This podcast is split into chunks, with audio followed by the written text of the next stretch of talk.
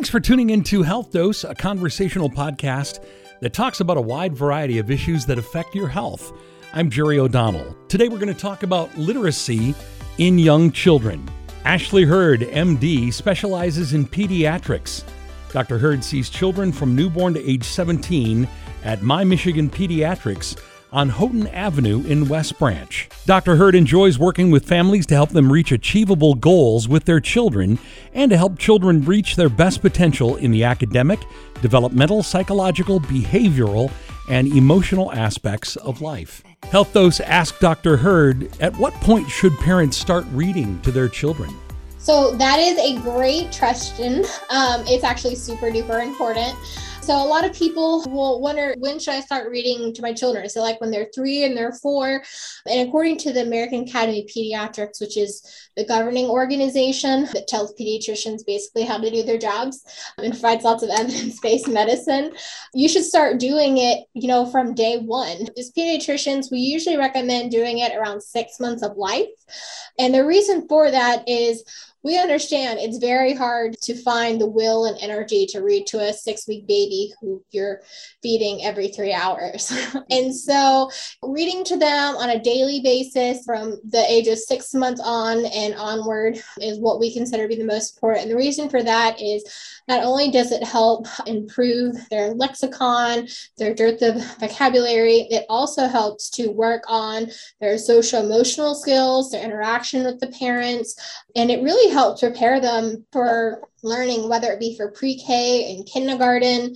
And the more you read to your child, the more they learn, the more they know, and the better they'll do in school and overall in long life. And so, really, the short answer is well, if you want your kid to succeed, read to them and if you don't have the time to read, talk to your kid. So I don't know about most parents, but I started reading to my kids in utero because I it was fun to it was fun for them to react, and they will react to your voice even before they're born. Absolutely. That's that's adorable. And I think that's also a great idea. There have definitely been done studies out there how babies will respond to voices in the external environment. I don't think there have been any studies as to whether or not that helps improve their vocabulary, interaction, and literacy later on after they're born, but hey, it doesn't hurt. So if I'm hearing you correctly, you're treating literacy and reading to your kids and interacting with your kids and talking with your children as a part of the daily routine, like feeding and like uh, hygiene for that matter. Absolutely. And I think that's something a lot of parents aren't aware of, whether that be those who are the lower socioeconomic statuses or even in the families who have every resource you could ever want. And then I think part of that is because a lot of times we're really busy and we don't always have the time to read to children because honestly, it's sometimes our schedule just gets in the way. But even just two or three minutes of talking to them or reading to them or talking about your everyday, what you're doing, like a lot of times you can simply take a book, you look at the book, and you can talk about what colors you see there, how the colors are different, what the animals in the picture are doing, and just talk about what you see on the page. And so, most of what you can do just looking at a book is what you could also do in your general environment. So, really, like, reading to your child, talking to your child is definitely a part of a daily routine to help your child reach optimal development. You mentioned economic resources. What can parents do to help enrich a child's vocabulary, improve their language skills, introducing them to reading? What if they have limited financial resources? So, some of those things that you can do is going to the library. Of course, I know COVID is hit everyone pretty hard these days, especially libraries with their reduced hours.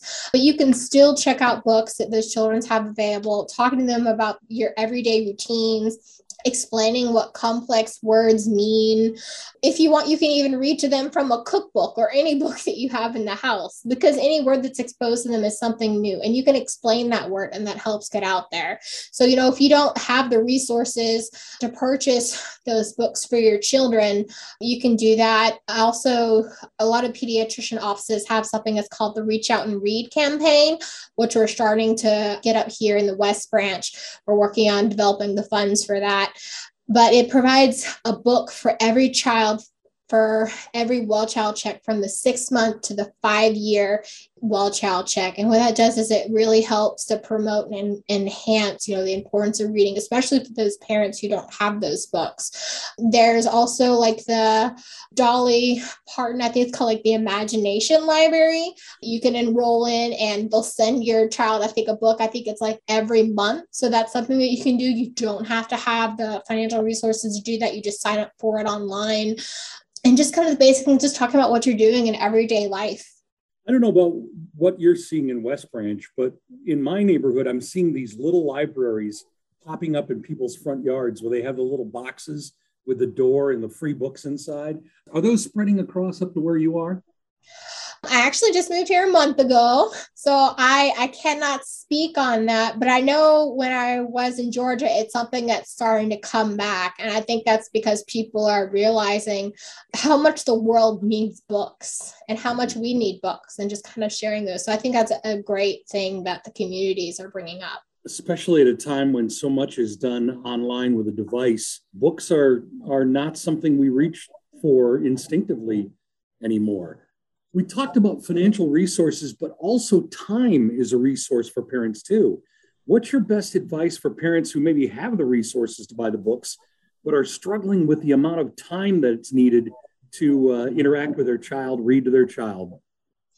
if you're struggling for time, the thing is just to remember is that even if you're not sitting down with your child and talking with them, you can still talk with them between activities, what you're doing in everyday life. You can have other people who reach out, the babysitters, enrolling your child in daycare, enrolling them in preschool. Um, those are some people that can work with them on those things. Having grandparents and such reach them whenever they come over and visit. That's something that I do every time I go over to visit my nephews and my sister's house is I always go to their bookshelf, I find a book and I read a book to them. Even though their parents do it on a daily basis, like that's our routine. And my nephews know that, oh, Aunt Ashley's coming over. It's time to read a book. So definitely kind of getting the community involved as well and anyone who's taking care of the child to let them know where your books are in case you want to read to the children. Because most people really love reading to children and they'll go and volunteer at libraries to do so and all of that. I know the librarians and us are really looking forward for that resuming once COVID is over. What about television shows that target toddlers and preschoolers? What is their role in helping to enrich a child's education? So I get this question a lot, and the answer is technically there should be no involvement for television in terms of teaching a child how to read and education. And I know a lot of parents are not going to like that answer. The reason for that is they have lots of things on YouTube, like CoComelon and things that you can watch that are there for children that'll distract them and such. But with those types of inter, there's like Baby Einstein. With those, they usually have like like crayons dancing around and talking about these are the colors, and it's asking the children like, "What color is this?" And a lot of times it'll be like echolalia, where you just kind of repeat what the TV is saying back. But the thing thing that television education or YouTube video education is missing that they don't have real parent child interaction is the surprise and happiness that you see on the adult's face.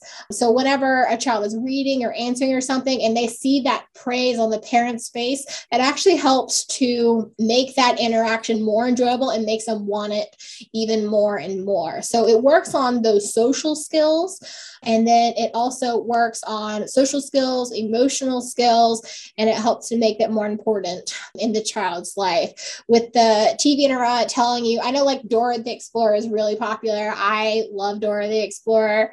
You know, like swiper, no swiping, it's interactive and all of that. It's definitely great to get that vocabulary out, but it just doesn't have that same connection. And studies have actually been done that show that children don't learn as well from televisions and videos on YouTube that are even geared towards toddlers and preschoolers, which is kind of sad because I, I, wish I wish it went the extra mile to be as good as human child interaction, but really there's there's no substitute. So bottom line, there's no substitute for an analog parent reading to their child. I love the way you put that. Absolutely. That is correct. What about households where the literacy of the caregivers is limited? Does that mean a child is doomed from the start when they're facing literacy issues?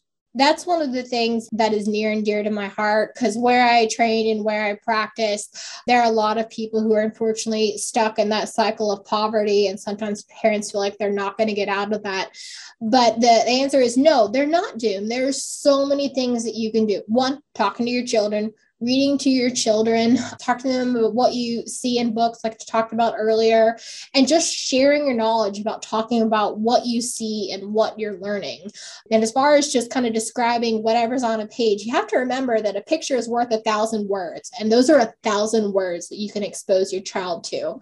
And something that I love to bring up, I don't know if you've seen it, is the movie and the book Matilda. She had parents that didn't have the time for her as much. And so she sought out lots and lots of books and they became her friends and she read them and she got hold of as many as she possible and she became a very bright young lady. So now there's always hope for being better. Aside from reading to your child, what else can parents do to make sure that when your child is four or five years old and they go off to a formal school setting, that they're ready for that experience? One, of course, reading to them together is a daily activity. So there's something the AAP calls the five R's of early education for school readiness. And that's one is reading together every day uh, as a family fun activity. Number two is R is rhyming. So rhyming, playing, talking, singing, and cuddling together throughout the day. What that does is that helps build those social interactions so that they actually want to interact with other people whenever they go to preschool and kindergarten. R is rewards. Give them rewards for their everyday successes. Give them praise because praise coming from their loved ones will impact them the most. And it'll make them want to keep trying and keep putting out there. And then, you know, that's all we want you to do is to keep trying. And the last mm-hmm. R is relationships. So having relationships that are reciprocal, nurturing, purposeful, and enduring. And those are the foundation of a healthy early brain and child development. So, all of that coming together builds the foundation for success in school. And I think we also have to be of the mindset that it isn't our job just to parent our child till they're five years old and let the school system take over. Parenting isn't a supplement for their education, education is a supplement to the parenting. Absolutely. I think that the teachers are um, praising you right now for that because that's I know our teachers are really overworked and they're they're working so hard for everything that we're going through right now. But absolutely, you know, there's education at home, like getting them ready, and then once they're in school, helping with their homework and what they're struggling with. So absolutely, school is a supplement to whatever parenting goes on at home. That is pediatrician Dr. Ashley Hurd.